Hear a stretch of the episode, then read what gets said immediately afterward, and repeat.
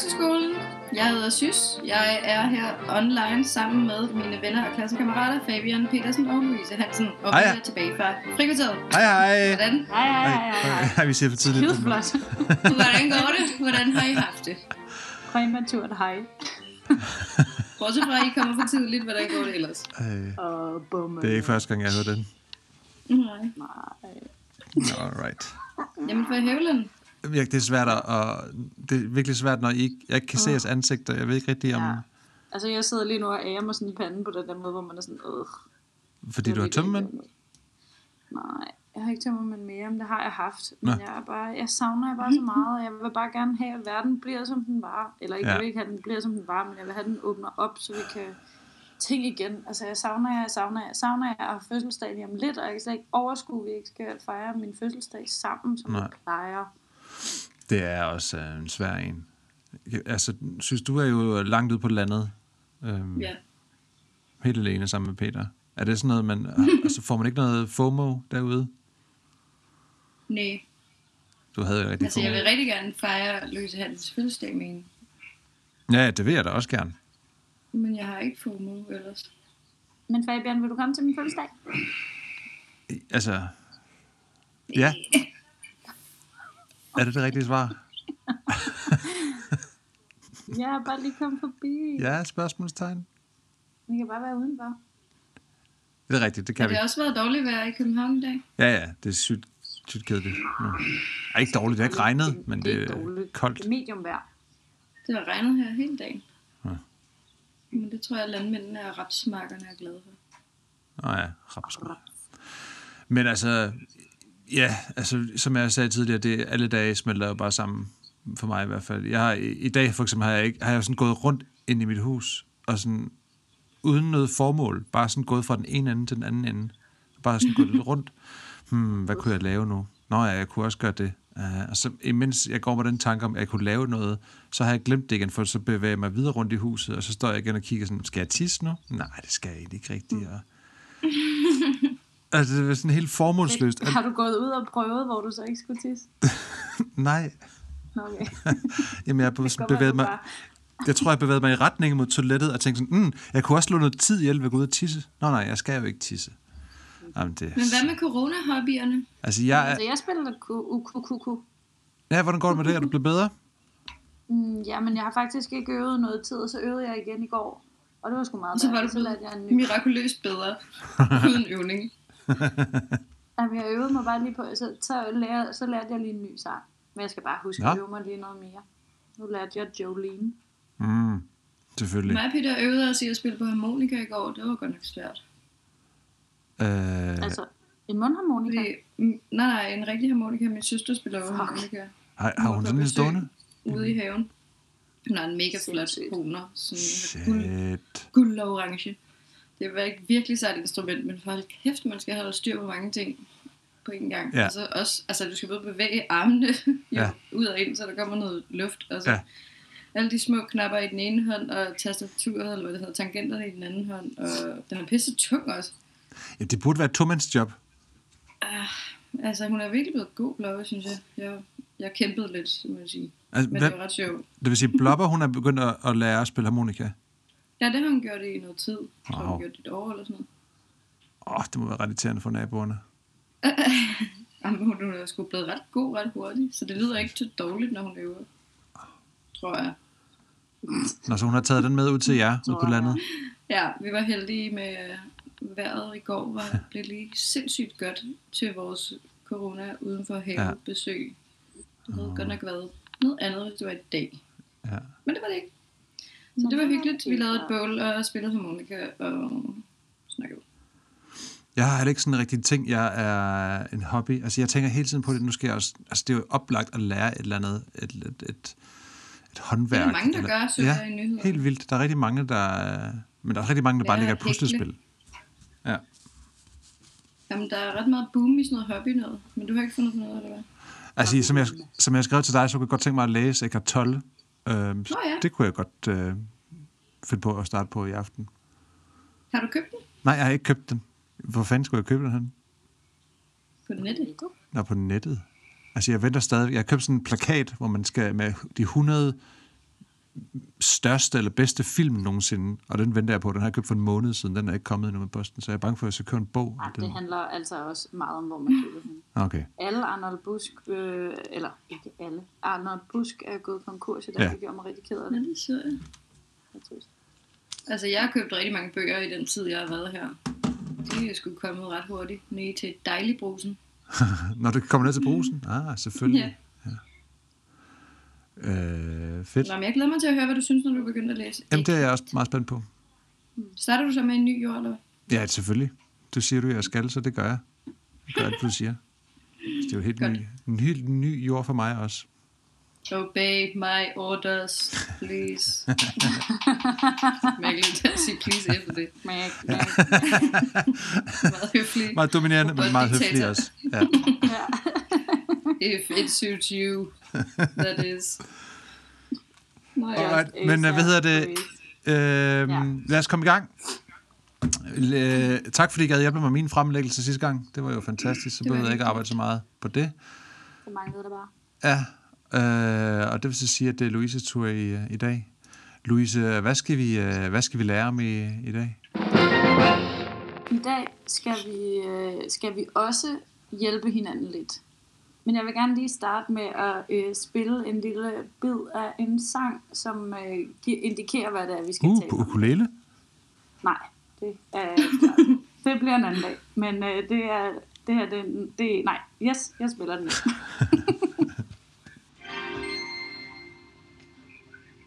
Hvis blot man har en ven, og man kan stole på hinanden, Er det dig? Det, ven. Det er Lone Kellermann. Lone Kellermann. Synes du ved godt, hvad for en film den er fra, ikke? Nej. Gør jeg heller ikke. Og Men tak for, og at du spørger Mikkel. mig. Nå, masser Mikkel. Nå, men det er fordi, at du, Ja. du Mads og godt Mikkel. kan lide Mads og Mikkel, men den var selvfølgelig også på dansk, den her. det er. Ah. Vi skal snakke lidt om venskab. Fordi Ja. jeg savner jer så meget, og I Nå. er mine bedste venner.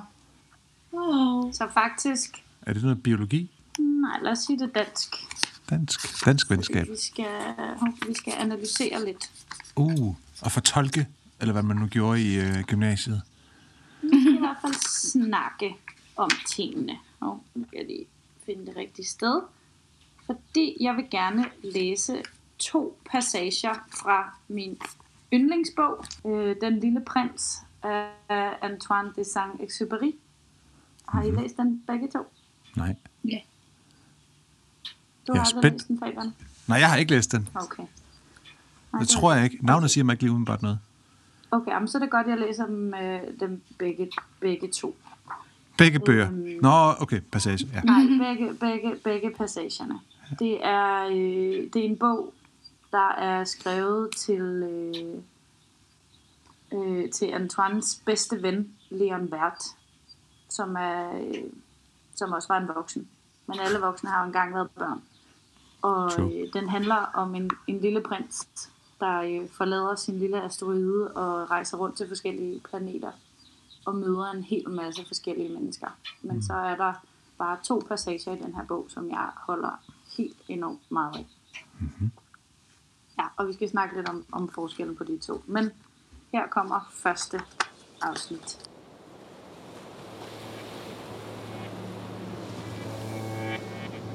Jeg kom meget snart til at lære den lille prins blomst bedre at kende. På hans planet havde der aldrig vokset andet end ganske forandringsløse små blomster, smykket med en enkelt krans af kronblade. De tog ingen plads og var ikke i vejen for nogen. De kom til syne en morgen i græsset, og de visnede om aftenen. Men denne blomst var en dag begyndt at spire af et frø, der var blæst derop, ingen ved hvorfra, og den lille prins havde på ganske nært hold overvåget dette spæde skud, der ikke lignede de andre. Det kunne være en ny art baobabber, men busken holdt snart op med at vokse og begyndte at sætte blomst. Den lille prins, der overværede, hvordan en kæmpe stor knop lejrede sig, havde en meget stærk fornemmelse af, at en forunderlig åbenbaring ville folde sig ud af den. Men blomsten kunne ikke blive færdig med sine forberedelser til at blive smukt derinde i sit grønne lønkammer. Den valgte sine farver med omhu. Den iførte sig langsomt sin dragt. Den glattede sine kronblade ud et for et. Den skulle ikke have noget af at komme ud krøllet over det hele, ligesom en valmue. Den ville træde frem i sin skønhedsfulde glans. Ja, vel var den koket. Meget koket. Det varede dagevis, før den var færdig med sit hemmelighedsfulde toilette. Men en morgen, netop da solen var ved at stå op, blev blomsten sig set. Og blomsten, der havde nedlagt så meget omhu i sine forberedelser, sagde gabende. Åh, jeg kan næsten ikke vågne. De må undskylde, jeg har slet ikke sat mit hår endnu. Den lille prins kunne ikke holde sin beundring tilbage. Hvor er de smuk. Ja, ikke sandt, sagde blomsten blidt, og så er jeg kommet til verden samtidig med solen. Den lille prins fik nok en anelse om, at den ikke var særlig beskeden, men den var så rørende. Og nu er det vist den tid, man spiser morgenmad, havde den tilføjet. Vil de være så venlige at tage dem af mig? Og den lille prins blev helt forvirret. Han havde hentet en vandkande fuld af frisk vand, og det havde han givet blomsten. Den var således ret hurtigt begyndt at pine ham med sin noget afsvalende forfængelighed. En dag havde den for eksempel givet sig til at tale om sine fire tårne og havde sagt til den lille prins. For tigerne kan jo komme med deres skarpe klør. Der er altså ingen tiger på min planet, sagde den lille prins. Og desuden spiser tiger ikke planter. Jeg er ikke nogen plante, havde blomsten stil- stilfærdigt svaret. Undskyld. Jeg er ikke bange for tiger, men jeg kan ikke fordrage træk. De har vel ikke en skærm? Ikke fordrage træk? Der kunne vel virkelig ikke være tale om træk så langt nede ved jorden, havde den lille prins bemærket. Den blomst var virkelig ikke så nem. Om aftenen må de sætte mig under en klokke. Der er så koldt her hos dem. Det er rigtig dårligt indrettet der, hvor jeg kommer fra. Men her afbrød den sig selv. Den var kommet i form af et frø. Den kunne umuligt vide noget om nogen anden verden. Skamfuld over at have lavet sig gribe i sådan en, en foldig løgn, havde den hostet et par gange, for at få det til at se ud som om, at det var den lille prins, der burde skamme sig. Det var den skærm. Jeg skulle netop til at hente den. Men så sagde de noget. Men så havde den forceret sin hoste for dog at slå ham med anger. Således var den lille prins, trods sin redebåndende kærlighed, snart begyndt at tvivle på blomsten. Han havde taget fuldkommen ligegyldige udtalelser ganske højtidligt, og han var blevet meget ulykkelig. Jeg skulle slet ikke have hørt på den, betroede han mig en dag. Man skal aldrig høre efter, hvad blomster siger. Blomster skal man se og lugte til. Min blomst indhyllede hele min planet i sin duft, men jeg forstod ikke at glæde mig over det. Og den historie med tigerkløerne, der irriterede mig sådan, burde i stedet for have rørt mig, og han tilstod yderligere. Dengang havde jeg ikke lært at forstå nogen ting. Jeg skulle have bedømt blomsten efter dens handlinger, og ikke efter dens ord. Den indsvøbte mig i sin duft. Den lyste for mig. Jeg skulle aldrig være gået fra den. Jeg burde have anet dens ømhed bag alle dens ynkelige knæ. Blomster er så selvmodsigende, men jeg var for ung til at forstå og elske dem. Jeg tror nok, han benyttede sig af de vilde trækfugle til at slippe bort. Den morgen han tog afsted, gjorde han sin planet fin i stand. Han fejrede omhyggeligt sine virksomme vulkaner. Han ejede to virksomme vulkaner, og det var vældig bekvemt til havregrøden om morgenen. Han ejede også en udslugt vulkan, men som han altid sagde, man kan aldrig vide. Derfor fejrede han også sin udslugte vulkan. Når vulkaner bliver holdt ordentligt rene, brænder de jævnt, stille og uden udbrud. Det er med vulkanske udbrud som med skorstensild. Nu er vi naturligvis alt for små her på jorden til at fejre vores vulkaner. Det er også derfor, vi har så meget vrøvl med dem. Den lille prins rykkede også en smule vemodigt de sidste baobab-skud op. Han skulle aldrig komme igen. Men alle hans gammelkendte sysler forekom ham den morgen uendelig kære, og da han for sidste gang vandede blomsten og belevede sig på at sætte den skærmende klokke over, gik det op for ham, at han havde mest lyst til at give sig til at græde. Farvel, sagde han til blomsten, men den svarede ikke. Farvel, gentog han. Blomsten rømmede sig, men det var ikke af forkølelse. Jeg har været dum, sagde den endelig. Du må tilgive mig. Prøv at blive lykkelig. Han blev forbavset over ingen bebrejdelser at høre. Han blev stående ganske forvirret med glasklokken i hånden. Han forstod ikke den blide ro. Jeg elsker dig jo, sagde blomsten. Det er min egen skyld, du ikke har vidst det. Men det er ligegyldigt. Du har været lige så dum som jeg. Prøv at blive lykkelig. Lad bare den klokke stå. Jeg vil ikke have den over mig gennem blæsten. Så forkølet er jeg nu heller ikke. Den frins, friske natteluft vil gøre mig godt. Jeg er en blomst. Jamen dyrene. Jeg må vist hellere finde mig i et par kålorme, hvis jeg vil lære sommerfuglene at kende. De skulle være så dejlige. Og hvem skulle ellers komme og besøge mig? Du er jo langt, langt borte. De store dyr frygter jeg ikke. Jeg har mine klør. Og den viste naivt sine fire tårne frem, og så tilføjede den. Stå nu ikke der og træk det ud. Det er ikke til at holde ud. Du har jo bestemt dig at drage bort. Gå så, for den ønskede ikke, at han skulle se den græde. Det var en blomst, der havde sin stolthed. Det var det første afsnit Ah. om den lille prins, der mødte rosen. Næste afsnit er en anden ven, han møder, som måske faktisk er mit, eller det er det, det er mit absolute yndlingsafsnit.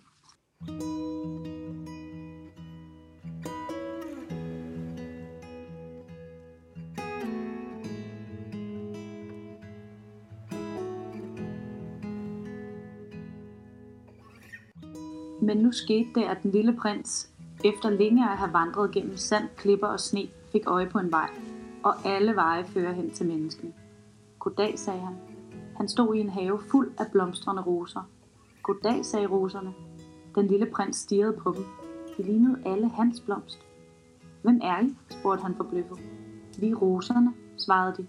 Åh, sagde den lille prins, og han følte sig meget ulykkelig. Hans blomst havde fortalt ham, at den var den eneste i sin art i hele verden. Og her var nu 5.000 akkurat magen til i en enkelt have. Det ville ære den grusomt, hvis den vidste tænkte han. Den ville hoste voldsomt og lade som, lade som om, at den var ved at dø for at slippe for at blive til grin. Og jeg ville være nødt til at lade som om, jeg plejede og passede den. Ellers kunne den godt finde på at lægge sig til at dø for alvor for også at ydmyge mig. Og han sagde en videre til sig selv. Jeg troede, den var den eneste og følte mig rig. Og så er det bare en ganske almindelig rose, jeg ejer. Den og så mine tre vulkaner, der går mig til knæet, hvor den ene måske altid vil være udslugt. Det bliver jeg ikke nogen stærlig, særlig stor prins af. Og han lagde sig ned i græsset og grav. Der var det, at reven dukkede op. Goddag, sagde reven. Goddag, svarede den lille prins høfligt og vendte sig om, men han kunne ikke se nogen. Jeg er her, sagde stemmen under æbletræet. Hvem er du? Spurgte den lille prins. Du ser så pæn ud. Jeg er en rev, svarede reven. Vil du ikke lege med mig, spurgte den lille prins. Jeg er så ked af det. Jeg kan ikke lege med dig, sagde reven. Jeg har ikke gjort tam. Åh, så må du undskylde, sagde den lille prins. Men da han, da han havde tænkt sig lidt om, tilføjede han. Hvad er det at blive gjort tam? Du stammer nok ikke herfra, sagde reven. Hvad søger du egentlig? Jeg søger mennesker, svarede den lille prins. Men hvad betyder gøre tam? Mennesker har bøsser, sagde reven, og de går på jagt. Det er meget generende. De opdrætter også høns, og det er det eneste interessante ved dem. Leder du også efter høns? Nej, sagde den lille prins. Jeg leder efter venner. Hvad betyder gøre tam? Noget man i alt for høj grad har glemt. Det betyder at knytte bånd. Knytte bånd? Jeg vidst, sagde reven.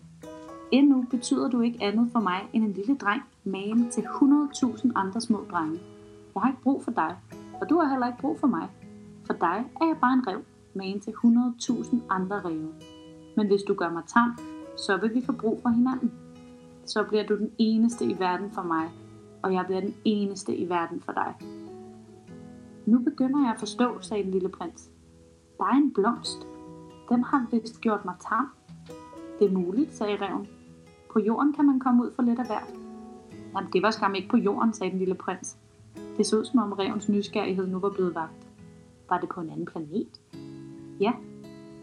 Var der nogen jæger på den planet? Nej. Det var højst interessant. Og høns? Nej. Nå, intet er fuldkommen, sukkede reven. Men reven forfulgte sin tanke for før. Mit liv er ensformigt. Jeg jager høns, og menneskene jager mig. Alle høns ligner hinanden, og alle menneskerne ligner hinanden.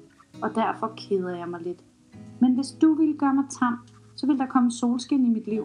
Jeg ville da kende lyden af skridt, der var helt forskellige fra alle andre. De andre skridt vil få mig til at søge ned under jorden. Men dine ville som lokkende toner kalde mig frem af min underjordiske bolig. Se dig en gang om. Kan du se, kan du se kornmarkerne dernede? Jeg spiser ikke korn. For mig er kornmarker noget ganske unødvendigt. De siger mig ikke noget, og det er så kedeligt. Men dit hår har farve som guld, og derfor vil det være så vidunderligt, hvis du vil gøre mig tam.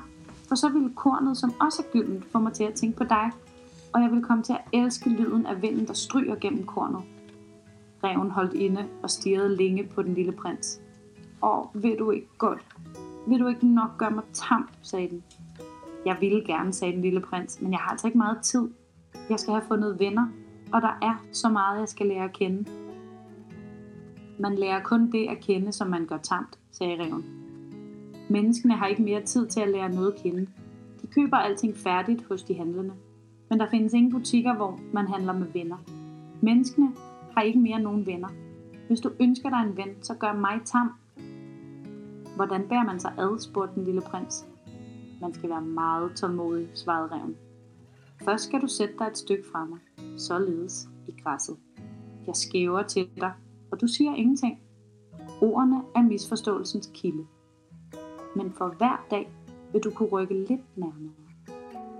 Næste dag kom den lille prins tilbage. Det var bedre, hvis du kunne komme på samme tid, sagde reven. Hvis du for eksempel kom klokken 4 om eftermiddagen, så ville jeg allerede kunne begynde at glæde mig klokken 3. Jo mere tiden nærmer sig, des gladere vil jeg være. Klokken 4 er jeg allerede begyndt at blive restløs og urolig. Jeg lærer, at lykken har sin pris. Men hvis du kommer på et vilkårligt tidspunkt, vil jeg aldrig vide, hvornår jeg skal klæde mit hjerte i festdragt. Et ritual må der til. Hvad er et ritual, spurgte den lille prins. Det er også noget, man i alt for høj grad har glemt, sagde reven. Det er det, der får en dag til at blive forskellig fra alle andre dage. En time forskellig fra alle andre timer. Blandt mine jæger for eksempel findes der et ritual. Hver torsdag danser de med landsbyens unge piger. Og derfor er torsdag en dejlig dag. Jeg kan spacere helt ned til vinmarkerne. Hvis jægerne dansede når som helst, ville alle dagene ligne hinanden, og jeg ville aldrig have nogen fridag. Så gjorde den lille prins, da reven tam. Og da afrejsens stund nærmede sig, sagde reven. Åh, hvor vil jeg komme til at græde. Det er din egen skyld, sagde den lille prins. Det er ikke fordi, jeg er skadefro, men du har altså selv ønsket, at jeg skulle gøre dig tam. Ja, naturligvis, sagde reven. Men du vil komme til at græde, sagde den lille prins. Naturligvis, sagde reven. Jamen, så har du ikke fået noget ud af det? Jo, det har jeg, sagde reven. Takket være kornets farve. Derefter tilføjede han. Gå hen og se på roserne igen, og du vil forstå, at din er den eneste i verden. Kom så tilbage og sig farvel, og jeg skal som afskedsgave betro dig en hemmelighed. Den lille prins gik hen og så på roserne. I ligner slet ikke min rose. I er slet ingenting endnu, sagde han til dem. Ingen har gjort jer tamme, og I har ikke gjort nogen tamme. I er ligesom reven var. Den var bare en rev, ligesom 100.000 andre ræve. Men jeg gjorde den til min ven. Og nu er den den eneste rev i verden. Og roserne blev helt flove. I er smukke, men tomme, vedblev han. Man går ikke i døden for jer. En almindelig forbipasserende ville nok tro, at min rose var ligesom I. Den alene er mere betydningsfuld end alle jer sammen. Fordi det er den, jeg har vandet. Fordi den, det er den, jeg har sat under glasklokke. Fordi det er den, jeg har dækket med en skærm. Fordi det er den, jeg har slået kålor med ihjel for. Lige med undtagelse af et par stykker, der skulle blive til sommerfugle. Fordi det er den, jeg har hørt beklage sig eller småprale. Ja, under tiden en dog tige, fordi det er min rose. Og han gik tilbage til reven. Farvel, sagde han. Farvel, sagde reven. Og nu skal jeg betro dig min hemmelighed. Den er ganske lige til. Kun med hjertet kan man se rigtigt. Det væsentlige er usynligt for øjet. Det væsentlige er usynligt for øjet, gentog den lille prins for bedre at kunne huske det. Det er den tid, du har spildt på din rose, der gør den så betydningsfuld. Det er den tid, jeg har spildt på min rose, sagde den lille prins for bedre at huske det. Menneskene har glemt den sandhed, sagde reven, men du må ikke glemme den. Du har for evigt ansvaret for det, du har gjort tam. Du har ansvaret for din rose. Jeg har ansvaret for min rose, gentog den lille prins for bedre at huske.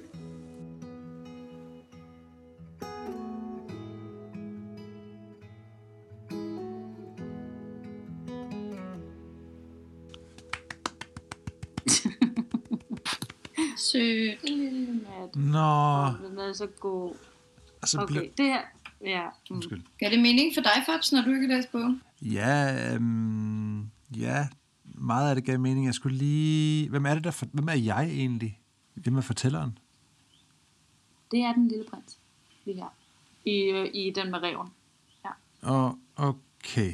Okay. Og der er også en Men- form for sådan en anden fortæller, ikke? Som fortæller om den Jo, tredje person. som- er det ikke? Jo, præcis. Som det er, og det er ham, som han besøger. Nu kan jeg simpelthen ikke huske, om det er, han besøger, der hvor han øh, lærer om øh, rosen.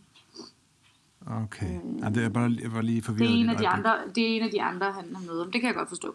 Men grunden til, at jeg har valgt de her to, det er fordi, at det er to så på en eller anden måde forskellige venskaber. Ikke? Øhm, men jeg kunne godt tænke mig at snakke lidt mere om, hvad forskellen er på de her to venskaber. Øhm, og der kunne jeg så godt tænke mig, at vi snakkede en lille smule, fordi vi skal jo også lige, skal jo lige lære lidt inden. Jeg vil skulle snakke lidt om Aristoteles. Oh, okay. Aristoteles var en græsk filosof, og sammen med Platon øh, regnes han for den, der har haft størst indflydelse på den vestlige verdens tanker. Hilsen Wikipedia. Og øh, Aristoteles, han lagde øh, altid meget særlig vægt på begrebet venskab. Og han har altid omtalt det som en værdifuld ting at være i besiddelse af, og som er vejen til et godt liv. Og han har også sagt, at der findes tre forskellige former for venskab, som man kan rende ind i. Og kun et af dem vil føre til et sandt venskab. Et fantastisk, uselvisk og meningsfyldt bånd. Kender I noget til ham? Ja. Aristoteles? Ja, okay. Man kan ikke sige de tre typer. Nej, det siger man ikke. Nej. Nej. Han har skrevet den øh, nekomahiske Ja. etik, ja, hvor han snakker om mennesker som øh, ekstreme sociale væsener.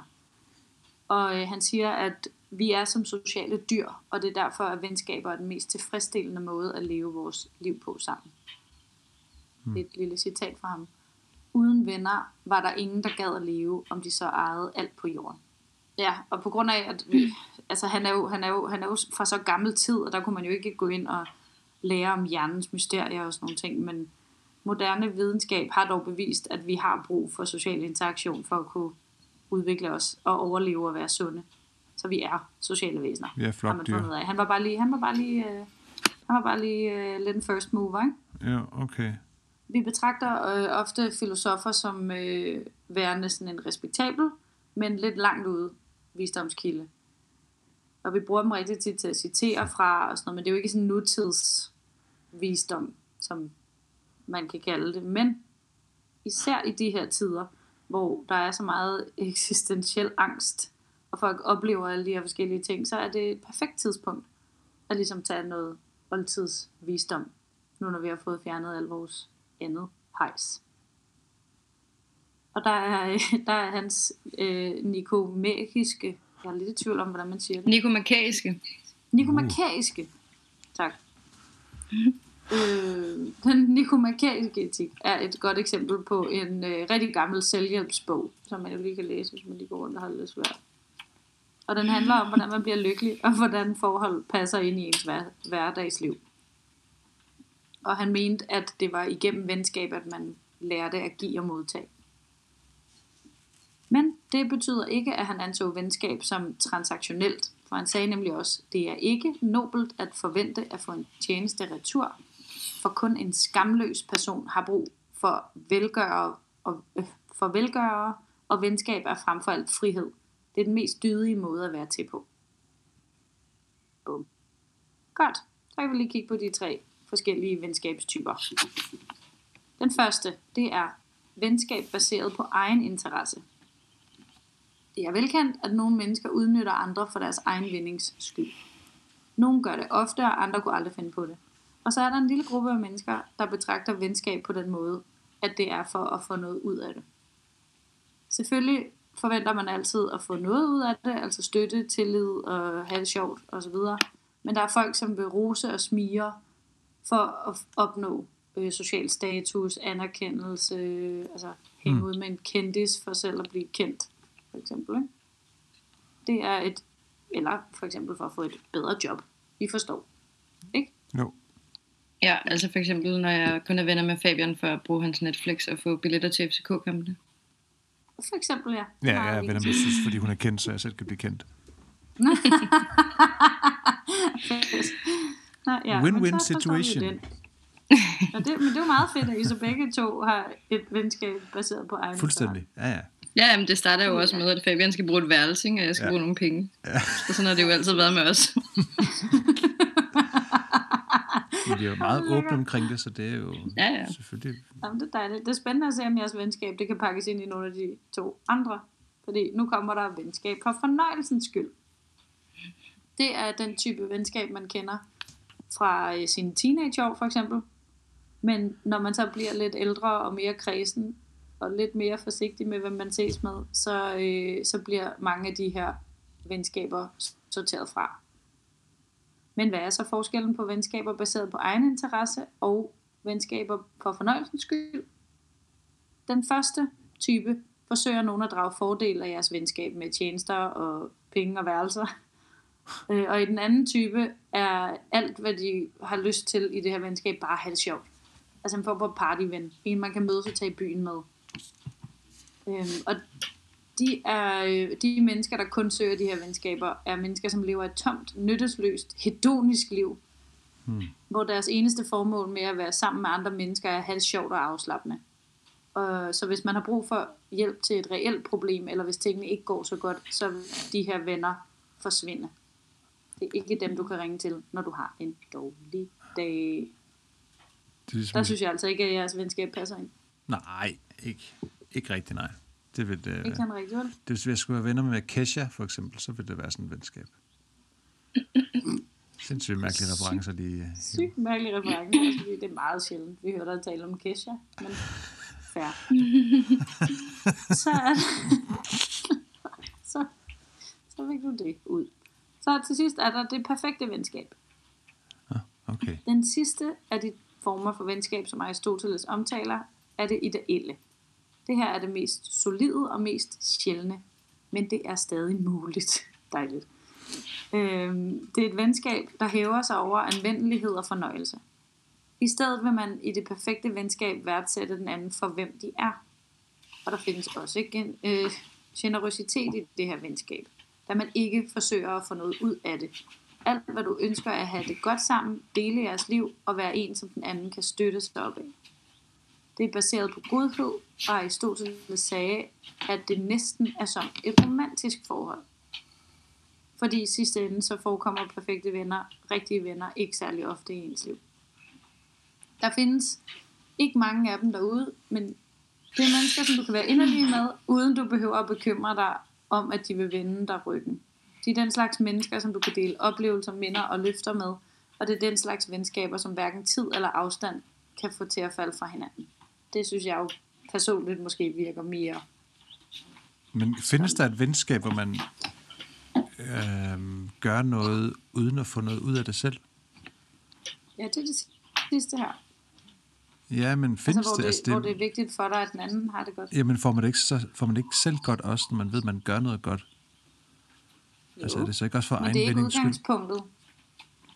Det er ikke Nej. udgangspunktet. Altså, det er jo det er lidt ligesom Phoebe i Friends, som Jeg skulle lige til at sige det, for jeg har nemlig lige set det afsnit. Phoebe Ja, Friends det er som hvad? den der. Phoebe, der prøver at lave, der bliver udfordret til at lave en, en, en deed, som ikke skal få hendes, øh, hvad skal man sige, hun ikke skal selv få noget ud af, og det er bare nemmest, nærmest umuligt, fordi alt, hvad hun tror, hun gør godt for at hjælpe sine venner, det får hun det selv bedre med, eller hun hjælper nogle fattige børn, eller hun kommer til at, blive glad for, at hun har gjort, øh, givet nogle penge, eller du ved, der, der findes bare ikke nogen, jeg kan ikke huske, hvad udtrykket er, Uselvisk. uselviske. Ja, præcis. Hun må ikke selv få noget ud af det. Nej, for hun det- bliver me- mega glad, hver gang hun gør noget godt. Og det er det, jeg tænker med det her venskab noget. Er der ikke noget, altså findes det egentlig? Altså gør man noget godt for nogen som helst andre? Altså uden at man føler sådan, at de skal også lige huske at sige tak for det, eller de, du skal også lige huske at, at, at give mig lidt tilbage igen.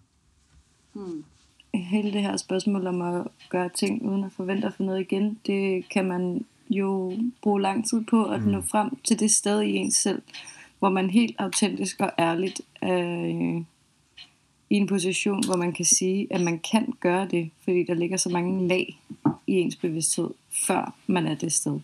Og man kan virkelig nemt narre sig selv til at tro, at Åh, det her, det gør jeg bare, uden at forvente at få noget igen. Men så når man netop ikke får det der tak, så kan der godt ske noget. Ja, Jamen, det er rigtigt. Det er en god pointe. Men altså, Aristoteles siger også, at man højst sandsynligt har alle de her slags venskaber i sit liv, Ja. i virkeligheden. Men at øh, man skal huske at passe rigtig godt på dem, som er dem, som rent faktisk godt vil blive hængende. Men nu kunne jeg godt tænke mig at gå tilbage til de to Ja, tak. venskaber, som, øh, som vi lige hørte lidt om. Ja. Fordi nu har I jo begge to hørt øh, lidt om prinsens venskab med rosen, og prinsens venskab med reven. Mm. Og hvad synes I er forskellen på de to venskaber? Uh. Altså, hvad, hvad, hvad springer sådan Rigtig i dansk ørerne? lærer spørgsmål. Ja, Prinsens var- bevidsthedsniveau. At, meget øh, han er ikke klar over, at det første er smart. et venskab. Nå, Han er ikke nået til det punkt, hvor han kan, øh, han kan ikke sætte sig ud over sig selv i venskabet med blomsten. Han bliver irriteret på den, og den er også svær at elske. Men hvis han havde haft det møde med blomsten, efter han havde lært det, han lærer af reven, så ville han have haft et andet øh, forhold til blomsten. Et, så ville han have haft mulighed for at få et dybere forhold til blomsten, fordi han ville kunne sætte sig ud over sig selv og forstå på et dybere plan, hvorfor det er, han bliver irriteret på den, og hvorfor den opfører sig sådan, som den gør. hvordan kan man placere deres øh, venskab i, i den der, de tre venskaber kategorier? Blomsten og, og prinsen. Altså i virkeligheden er prinsen jo bare fascineret af blomsten til at starte med. Han synes jo bare, at den er helt vildt flot og mystisk og forunderlig. Mm. Og han, vil, han er jo også meget ensom. Han vil jo gerne have en ven. Så han vil den vildt gerne, ikke? Selvom den opfører sig lidt som et røvhul. Ja.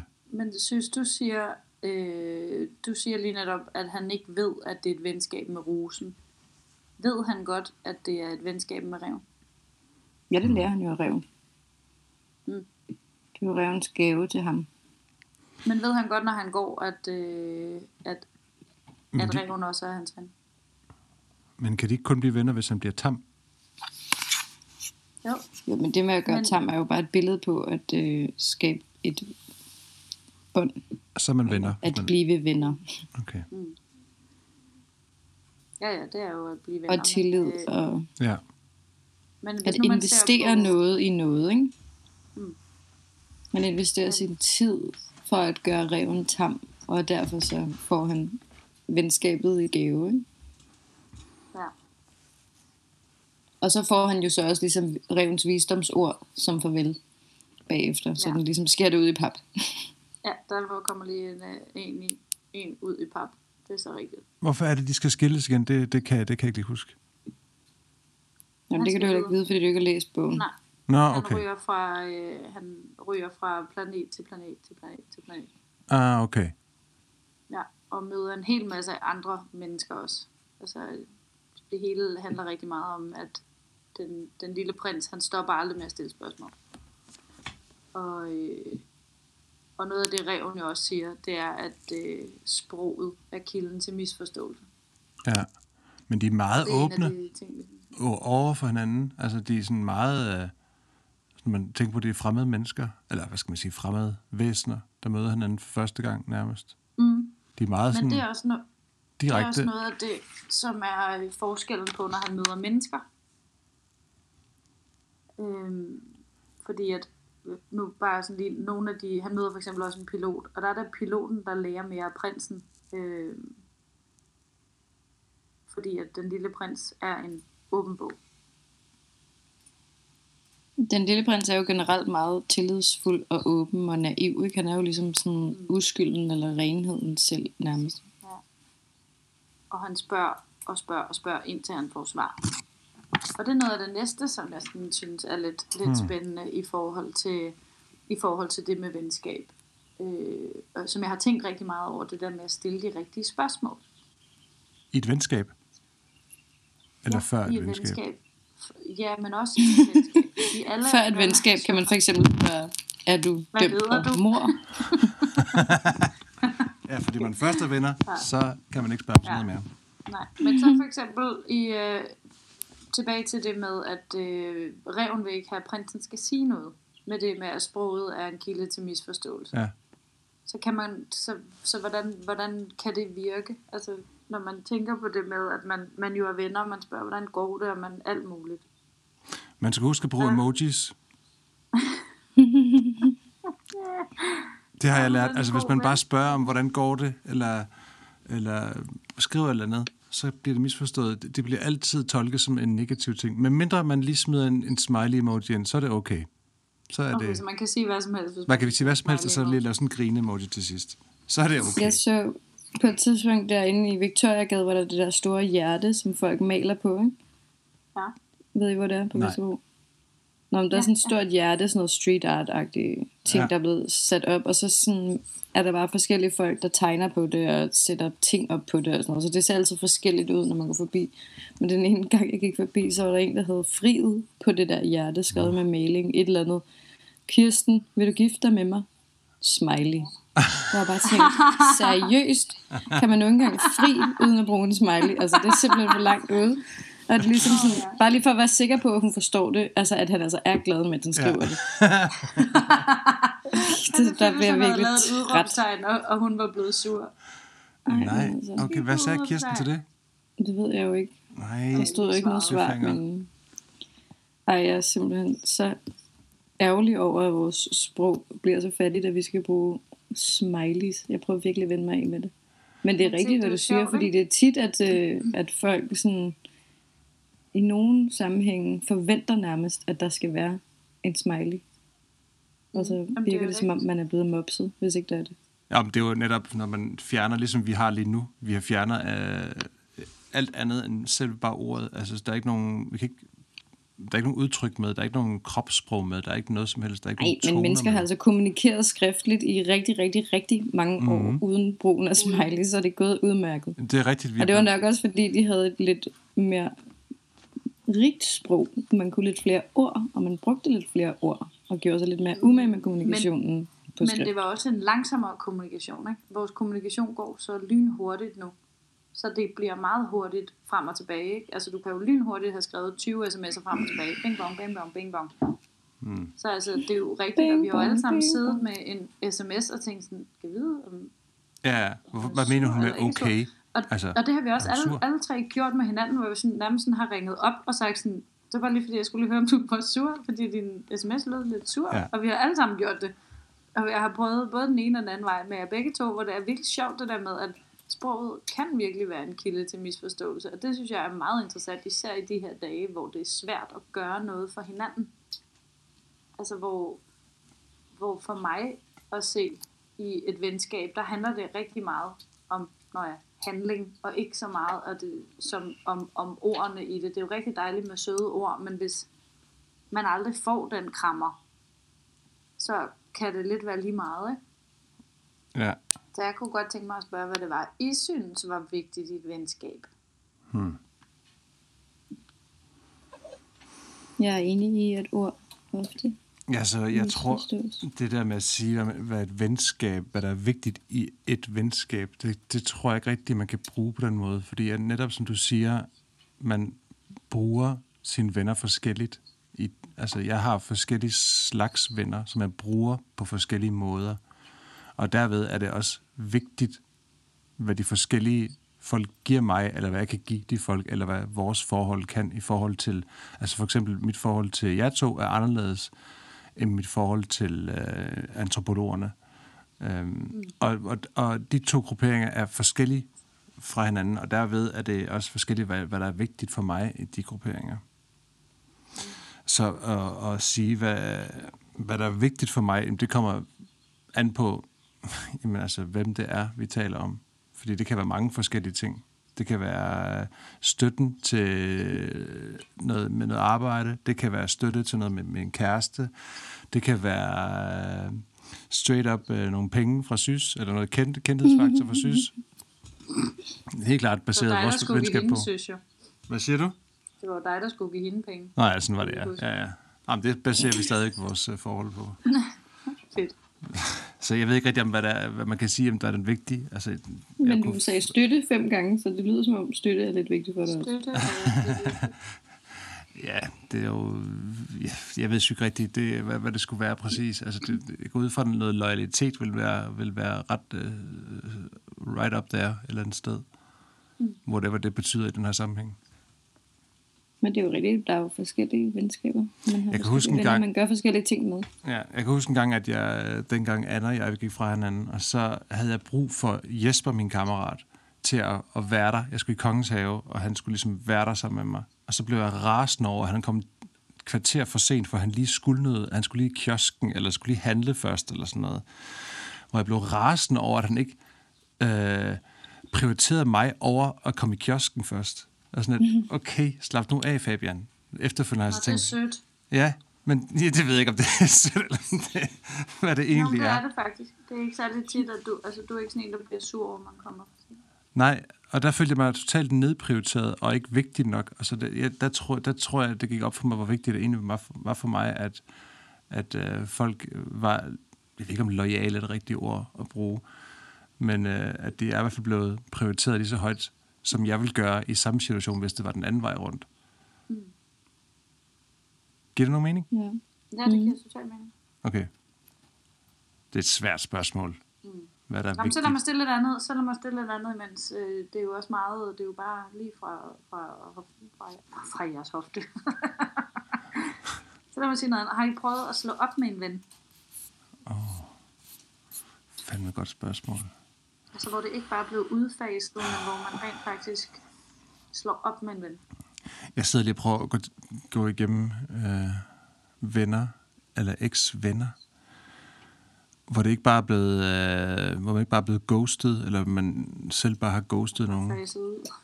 Ja, men hvor vedkommende måske har sagt noget, der er sådan, wow, okay, du er jo racist. Hvorfor er vi venner? Det skal vi ikke være. Eller, jeg kan ikke lige mindes, at der har været sådan noget, men det har der jo garanteret været eller andet. Så jeg har ikke lige nogen anekdote, jeg har ikke lige nogen historie umiddelbart til det. Mm. Ja, men jeg er ret sikker på, at det er sket. Det kunne jeg godt finde på at gøre i hvert fald, at jeg bare ghoster nogen. Og hvis jeg vil, altså som sagt, hvis jeg havde nogle venner, som jeg ikke gad at være venner med, så tror jeg bare, at jeg ville ghoste dem. Altså bare som jeg ikke jeg vil ikke sige noget. Jeg vil ikke sige sådan, nu slår vi op. Jeg vil simpelthen bare ikke svare på sms'erne. Jeg vil bare ikke være en del af det mere. Det tror jeg, det er alt for konfliktsky til at tage den snak. Nej, men det er der jo heller ikke nogen grund til. Altså, der er jo ikke nogen grund til at gøre nogen ked af det, hvis man kan undgå det. Altså, man kan jo Bare håbe på, at enige noget løber ud i sandet, ikke? Nå, men det er jo en proces. Jeg tænker, at det, altså, hvis man har brug for at sige det højt for at komme videre selv, så er det selvfølgelig indlysende, at man skal gøre det. Men altså, jeg har det ikke på den måde, umiddelbart selv. Jeg kan heller ikke lige huske, at jeg har slået, venne slået op med nogen. Jeg tror bare, at jeg, jeg tror bare, det er sådan, nogle gange løber det ud i sandet. Jeg synes, det sværeste er det der med, hvis man ikke er enig om det. Altså, hvis man selv, Ja. eller man selv tænker sådan, nej, det her, det er bare et pissegodt venskab, og så den anden ligesom bare trækker sig langsomt, så er det sådan, nå, Ja, er okay, det var vi jo bare ikke enige om, eller omvendt, ikke? At der er nogle mennesker, hvor man tænker sådan, why do you keep wanting to be friends? When we clearly have nothing in common. Hvad med dig, Louise? Du Men, har jo øh, rigtig mange Det er mennesker. jo også bare et kompliment, altså. Ja, ja, selvfølgelig er det det. Nej, nej, jamen, det var det. Louise, du har jo rigtig mange mennesker i, omkring dig hele tiden. Hvordan, øh, jeg går ud fra, at du har oplevet sådan nogle situationer, hvor du øh, skal slå op med nogen, eller hvad? Altså, øh, jeg er både blevet slået op med, og har sådan lidt selv Uh. slået op med en ven. Øh, men altså, det var rigtig fint, fordi der, hvor jeg, vi kan starte med der, hvor jeg blev slået op med, og det er en, en barndomsveninde, som jeg har kendt lige siden vi var helt, helt, helt, helt små. Og øh, vi, vi begyndte bare, altså vi rykkede os totalt i hver vores retning, men så sås vi lige et par gange om året, men havde ikke, altså vi, vi kunne ikke samle, jeg ville ikke kunne samle hende med nogle af mine andre venner, fordi der ikke var noget til, til fælles andet end vores barndom, Nej. hvis det giver mening. Ja, ja. Så vi kunne aldrig rigtig sådan på den måde lave noget sammen. Vi havde ikke noget til fælles. Vi havde hestene til fælles. Og, og, og det var ligesom det. Og da vi så ikke rigtig kunne det længere, så blev det sådan lidt mere... Og så kom der desværre en situation, hvor, øh, hvor hun skulle giftes. Og jeg skulle til noget andet. Jeg skulle til en stor 40-års fødselsdag på Fyn og, og, og kunne ikke den dag, men sagde så, at jeg ville komme til hvilelsen, og så ville jeg tage videre til den her fødselsdag, som jeg jo havde meldt tilbage til, og med overnatning og hele tjoharet. Og der troede jeg egentlig, at vi var, øh, vi var ret cool, men der blev jeg vidderligt slået op med, fordi der blev jeg bare afinviteret fra polterappen, og jeg blev fjernet som ven på Facebook, uh. og det var meget flot. Altså, så det var ikke, hun sagde ikke, nu slår jeg op, men altså i samme moment, hvor jeg sagde, det er jeg virkelig ked af, men jeg håber, at den her løsning kan være, kan være ok, for at være sådan lidt monopolagtig, at man kunne nå begge dele, så øhm, kottede hun mig fuldstændig fra sit liv, men i og med, at vi var groet fra hinanden, så var jeg ikke sådan, jeg var mere sådan, nå, jamen altså, det måtte jo ske, og så Ja. skete det sådan. Det var bare ærgerligt. I havde vel den der venskabs... Den er nummer to gruppe der så, i uh, Aristoteles. Den ja, hvor man er det havde vi måske egentlig nok. Ja, vi startede, vi, eller- vi startede helt klart som noget andet, da vi var børn. Ja, Altså, øh, og så blev det til, at ja, jeg ved sgu ikke rigtig, hvad det blev til i virkeligheden. Det var i vir- virkelig, virkeligheden, en, det blev en skæv, skæv relation, fordi at vi ikke, at jeg ikke følte, at jeg kunne tage hende med til noget andet, så det, var, det stod jo altid i vejen for noget andet, fordi at det ikke kunne kombineres med resten af min verden. Det er, jo, det er jo sjovt ting, det der med, at man bliver forceret ind til at få nogle venner. Altså det der med, at for eksempel, jeg har jo en 6, næsten 7 år gammel datter nu. Hun kan jo ikke selv vælge, øh, hvad hun vil lave, så hun kan få sådan nogle venner. Det er jo os, der skaber de rammer, så hun kan få de venner. Altså det med, vi putter hende til den der, den, den der danseskole, eller hun går til ridning, mm. præcis det der sted, eller øh, går i den der skole, og, og så videre, og så videre.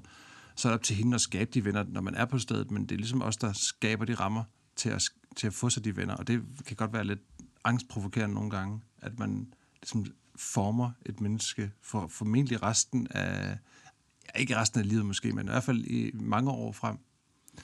Så det der med, Men at... siger hun ikke, jeg kan ikke lide at gå til dans her, hvis det endelig er. Nej, nej. Siger børn ikke det? Jeg tror altid, de gør. Jamen, de kunne ikke finde på at sige, at det er, fordi jeg ikke kan få nogle venner. Ja, Det ved jeg ikke. Det har hun i hvert fald ikke gjort. Men har hun ikke også meget nemt ved at få venner? Jamen, har børn ikke bare generelt let ved at få venner? Nej. Jo. Det, nogle børn har det, og nogle børn har ikke. Jeg var mega genert. Min mor gik ned til en øh, pige på min vej, hvor vi boede, da jeg var helt lille. som hun vurderede var omkring min alder, og så sagde hun, vil du ikke lege med min datter? Hun tør ikke selv gå ned og spørge. Åh, Nå. Og så sneg jeg mig efter. Og så sagde hun, det ville hun gerne. Så legede vi, så blev vi bedste der? veninder. nej, Det er er I ikke rigtig? særlig gammel. Er I stadig venner med hende? Nej, det er jeg ikke. Vi, men vi flyttede jo fra den vej, da jeg var 10. Og så allerede der blev det lidt svært, ikke? fordi vi var jo og så bare sådan, vi kunne bare gå over til hinanden, ikke? Ja, ja. og var meget i hinandens, Var hun hinandens så- værelse. Var hun så nogenlunde din alder så? Ja, ja, det var hun. Okay, godt Vi så hinanden lidt Sikkert. efter, vi var flyttet, men så gled det lidt ud. Ja.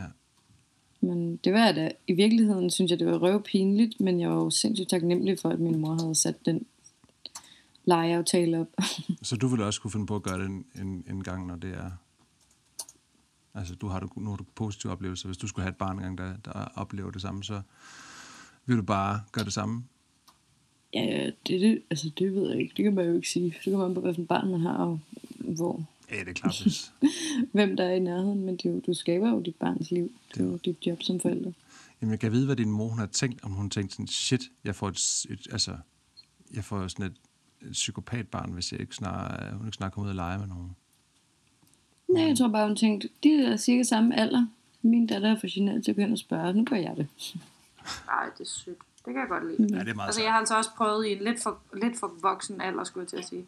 I en lidt for gammel alder, hvor vi måske var sådan 14, hvor der var en piges mor, der ringede til, til mig og spurgte, om jeg ikke godt ville lege med hendes datter. Det var bare... Ej, nu siger jeg 14, det kan også være, at vi var 12, men jeg kan bare huske, at jeg synes, at det var, det var sådan lidt, det var lidt, lidt gammelt til det. Det var ikke sådan, det var ikke sådan en legeaftale alder, vel? Men altså, jeg kunne godt, jeg synes, hun var sød, så det var ikke noget problem. Det var alligevel... Min mor har altid sagt, at jeg har haft nogle... Altså, da, vi, da jeg var barn, jeg synes altid, det var synd for dem, der ikke var nogen, der ville lege med, så jeg har virkelig haft nogle specielle eksistenser med hjem, altså som jeg bare har mødt nogle steder. En, der kom med en kat i en barnevogn, og øh, tog den med hjem til min mor, og, sådan, og så, så min mor ligesom stiller sig foran hende med den der øh, barnevogn med katten i, og siger sådan til katten, kan du sige Charlotte, som min mor hedder? Så min mor var sådan, åh gud, en til, hvor dejligt. Åh, Gud. Og også en, der kom med en brødkniv, fordi hun var spejder og havde dolkemærke, hvor min mor var sådan, den tager jeg lige. Okay, det er, okay. det er Lolland, det der. Ja, men jeg tror sgu også, det kunne ske alle mulige andre steder. Jeg synes Hvad bare, med var- imaginære venner? Har I haft sådan nogle, som I selv har fundet på? Nej, Nej. Nej, det har jeg faktisk ikke. Nej, Jeg hører meget om dem, eller hvad man siger. nej, Jeg okay. synes, det er lidt spændende, når folk har en lille imaginær ven. Jeg ved ikke, ja. Jeg har heller ikke haft det. Jeg kan godt ikke bare høre og, tale med en, der har haft det. Og, Hvad med nu, efter I er blevet voksne? Altså i forhold til det Har vi fået nogle imaginære venner? Nej, men hvordan, hvordan, hvordan har I det med, sådan, ligesom med at få, få nye venner i forhold til, da man var barn? Altså, kan I mærke en forskel? Er det sværere Ja, at det er få meget venner, sværere. når man er voksen? er det ikke meget svært? Jeg synes, det er enormt meget svært. Men ligesom set in, in our ways nu. Altså, man har jo ligesom... Man kan godt få nye bekendtskaber, som man kan som man kan, som du nævnte tidligere, bruge til noget, og som måske lige umiddelbart, nu kan jeg kun tale ud fra min egen erfaring her, nu skal jeg ikke generalisere overhovedet, øh, men som man måske har igennem, fordi man har fået sådan en hund, og så har man møde med andre hundevenner, eller får sig et barn, som man møder på legepladsen, eller men er, øh, der er kommet nogle nye kolleger på arbejdet, eller, eller noget i den stil. Jeg tror, jeg tror man er sådan, sidder, eller jeg sidder fast i mine ways med, at jeg har mine venner nu. Mine venner for livet, dem har jeg fået nu.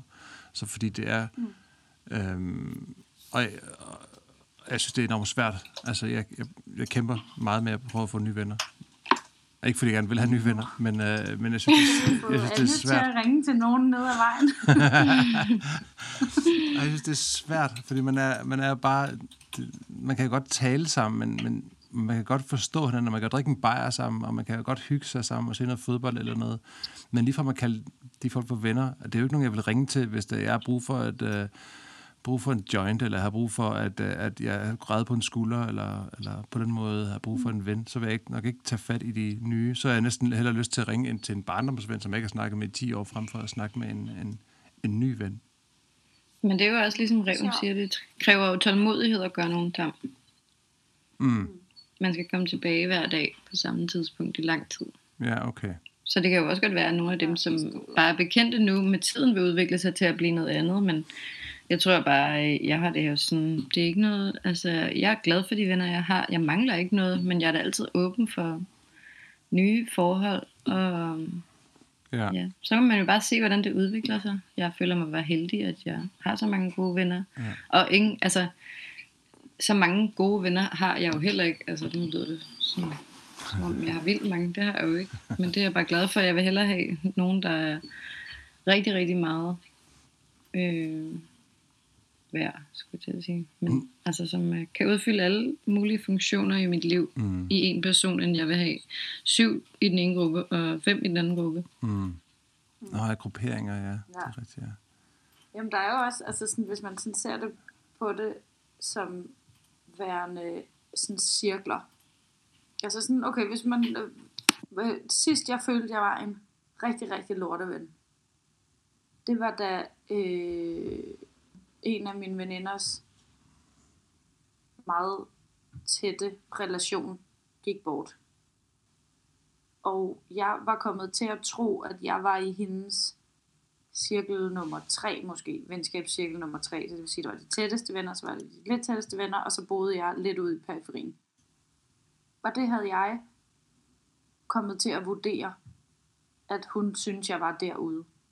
Så da det her skete, så var jeg jo selvfølgelig meget på at sige, at jeg jo selvfølgelig var der, og hvad jeg kunne gøre og sådan ting. Problemet var bare, at ligesom Reven siger, at det, det, er, det er ligesom det, man gør, der betyder noget, og ikke det, man siger.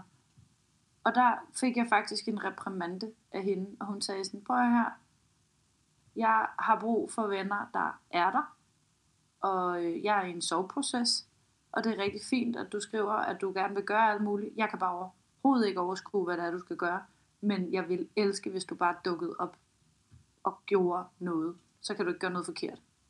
Og jeg var sådan, au. Og der var jeg sådan, okay, fair, det kan jeg fandme godt se. Og det var fordi, at jeg var kommet til at putte mig selv i en, en cirkel, som slet ikke var der, hvor jeg hørte til. Og det kan man jo ikke bare, sådan kan man jo ikke bare være. Så, så der besluttede jeg mig for, at nu vil jeg gøre, og ikke sige så meget. Kender I det? Oh.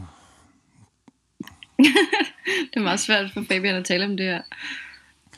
Ja, Der er sådan et stort suk, hver gang du spørger om noget. Oh. oh my god, must we talk about these feelings? jeg vil gerne snakke om følelsen. Jeg vil bare, Nej, det ikke. der kan man have lidt mere forberedelsestid. Forberedelsestid. Ja, men det er også helt, helt okay. Jeg kan sagtens forstå dig, det, Louise. Jeg har svært ved jeg at, at øh, spejle mig i det skrev, det er ikke fordi, du behøver at, at, at, at, have en eller anden situation. Jeg kan bare huske, at jeg virkelig, eller huske, det er meget kort tid siden, men jeg kunne bare mærke sådan, okay, hold kæft, hvor kan jeg godt sætte mig ind i det der med, sådan, at der er også rigtig mange af de der, man kender, som man møder, som er nogle sådan pæfære venner, hvor man er sådan, ej, vi skal også have den der kaffe, og vi har snakket om det før, den der skide kaffe, som man Ja, ja bare siger, ja, Ja, ja det skal, det vi skal vi virkelig da. også have gjort, og så går, og så går tiden, ikke? og så mm. er der ikke, altså man har i hvert fald ikke selv tænkt sig at tage, tage fat i det der. Men ja, Nej, jeg ved nej. ikke, det er måske heller ikke Men det er også noget andet. vigtigt. Det er jeg noget synes med- bare, Det er noget mere pleaser-gen, tænker jeg, frem for noget venskab, man prøver at få opstå. det ved jeg ikke. Jeg tror, det er synes, vigtigt altså- at have sit hjerte med i det, man laver. Og øh, altså, der er ikke... Øh, jeg tror, jeg har haft mange venskaber, eller som ikke var rigtig ligevægtige venskaber, men hvor jeg har følt mig forpligtet til at gøre noget for nogle andre. Til at prøve at redde dem, eller hjælpe dem, eller noget. Øh, hvor øh, der er jeg ligesom bare nået frem til, at det er ikke det er meget tydeligt i virkeligheden at mærke, om det er ens rolle eller ej. Eller om det er noget, man giver sig selv det ansvar. Og langt størstedelen af de situationer, hvor at man har fået overbevise sig selv om, at det, åh, det er mig, jeg må gøre alt det her. Og sådan, så kan man for det første mærke, at man kan ikke overskue det, man har ikke lyst til det, man har ikke overskud til det, og så viser det sig som regel, i hvert fald i min erfaring også, at så er det heller ikke det, man skal. Så er det ikke ens rolle. Og så kan det godt være, at den anden person tror, det er den rolle, man skal have for den person, men det må den så lære. Og det kan godt være, at øh, det lyder hårdt, eller sådan, at det kan føles hårdt. Øhm, men folk, det er jo også sådan i modgang, at folk mulig, har mulighed for at lære mest, og nogle gange så skal man ikke øh, gøre alt muligt for dem, som det ikke føles rigtigt at gøre. Eller som det ikke føles som om, at det er en selv, der skal gøre. Så må man også lade, have tillid til universet, eller hvad højere, eller hvad man ønsker at kalde det, og til omstændighederne, og til den person, der nok skal klare det. Ja. Fordi ellers så opslider man sig selv, og så kan man ikke være noget for de andre mennesker i ens liv, som måske viser sig at have endnu mere brug for det, eller som er dem, man i virkeligheden har den rigtige forbindelse med, som man skal hjælpe, eller man, som kan hjælpe Så man en, skal eller tage sin egen Altså, man skal ikke tvære sig selv så tyndt ud for andre menneskers skyld, fordi som regel, hvis det føles... Øh, hmm, som en pligt. man, kan mærke, man kan godt mærke det, om det er Ja, noget, man gør af sådan skyld. Ikke? Mm. Eller er frygten for ikke at gøre noget rigtigt, eller frygten for ikke at være god nok, eller ikke at være nok for den her person. Det er aldrig en god motivator for mig at sige. Det skal være kærligheden, der driver værket, og det, det kan man bedst selv mærke. Og ja, det er jo det der med at tage sin egen lille maske på først. Mm. Det er helt klart, men derfor synes jeg også, altså lige præcis med den her situation, hvor det var, at jeg lige var kommet til at putte mig selv lidt ud, og det kunne jeg godt bare mærke, at det var også fordi, jeg var lidt langt oppe i røven på mig selv. Og hvor det nogle gange, så skal man lige kravle ud, og så lige gøre noget. og så, oh, mig, og så, og så kan man godt se, okay, jeg skulle lige gøre noget for den her ende. Og så flyder det ligesom igen, hvor det bliver endnu mere krampagtigt, jo mere man ikke gør. Eller altså, når det er nogle af dem, som man, man holder af, men fordi man lige har travlt med sit eget. Og det er også fint nok, at man har travlt med sit eget. Så skal man også bare være stor nok til at sige, du må sgu undskylde, jeg lige var oppe med min egen røv. Fordi Mm. det, det, ja, du havde lige, du havde sgu brug for mig, og det, øh, det fattede jeg ikke. Det er synes godt jeg og smukt er at være noget. Det er godt og smukt at være noget for andre, det er overhovedet ikke det, jeg mener. Altså selvfølgelig skal man gøre alt muligt for alle dem, man elsker. Men, Ja, ja, ja, men øh, det- jeg jeg tror også forstår bare, også, at nogle gange, så, har, så ved folk ikke, hvad de har brug for rigtigt. Nej. Nogle gange kan det være, at de lige præcis har brug for, at man ikke gjorde det. Eller at man kom det kvarter for sent. Eller bare lytter, Det er nok. som jeg gør lige nu. Det er du så god til. Det er faktisk dig, der taler. Hvad hedder det? Vi skal til at runde den af, Louise, hvis du mener, du har noget... øh, Ja, nej, nej, nej. Jeg synes bare, at jeg, øh, jeg savner jeg bare. Jeg ville gerne snakke lidt om venskab, og jeg Ja. ja. ville gerne læse lidt fra Lille Prins, så der var ikke rigtig noget, sådan, der var en, der var en ægte. Der var ikke på den måde en tråd. Men nu håber jeg, at alle vil læse en Lille Prins. Det er min yndlingsbog. Det kan jeg godt forstå. For voksne. Den er dunkegod. Jeg glæder mig til at fejre din fødselsdag på nettet. Jeg har sparet så meget data op. Ja, ej, det glæder jeg mig til meget til. Vi kan have en regulær datafest. Åh, oh, det Ah, ja. bliver godt. Ej, det bliver godt. Det Hvornår er det? Det, virkelig det er lige om lidt. Det er tre dage til. Det er på torsdag. Ja, okay. Mm. Spændende. Og som, øh, hvad var det, du sagde det sidst i, øh, i reven? Hvad var det, hemmeligheden var? Kun med hjertet er det Kun med hjertet. er sandheden. Kan hvad man det? se. Nå, kan man se. Kun med hjertet kan man se rigtigt. Nå, for det vigtigste, det er usynligt eller sådan noget. For øjet. For øjet, ja. Smuk. Skal vi ikke uh, sige tak for uh, dejlig fremlæggelse, Louise? Tak for god snak. Og uh, Selv tak. pas godt på hinanden derude i coronaland. I lige I lige jer. Savn jer. Alright, venner. Tak for denne gang. Right. Så er det frikvarter. Velvinder.